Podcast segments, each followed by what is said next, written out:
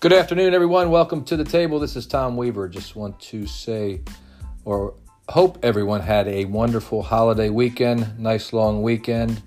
Tough getting back into the routine again, but everybody's trying to progressively get back into the routine. And you know what? I hear that a lot about recovery.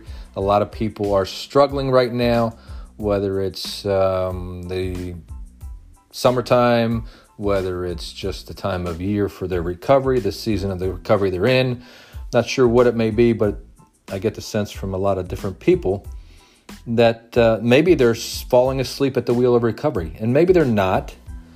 But I think at times when we get into these seasons, we kind of slip back into old behaviors, maybe not actually acting out in a sexual way, but still kind of falling asleep at the wheel where we're not really fully invested in the process. We've kind of gotten complacent for where we are, whether it's the coupleship, whether it's the betrayer just struggling in where he sits and trying to sit in his spouse's pain and to be there for her. And maybe his patience are wearing a little thin because he thinks he's been in recovery long enough that he doesn't have to deal with it anymore, that we should be further along. And I think a lot of guys go through this during the process and, and we kind of tend to fall asleep at the wheel. So I think we just have to remain diligent and continually pursue as we pursue Christ, we pursue recovery, we take it one day at a time. We're always pursuing Him and creating the best version of ourselves, which is in turn going to create the better husband, father, and friend.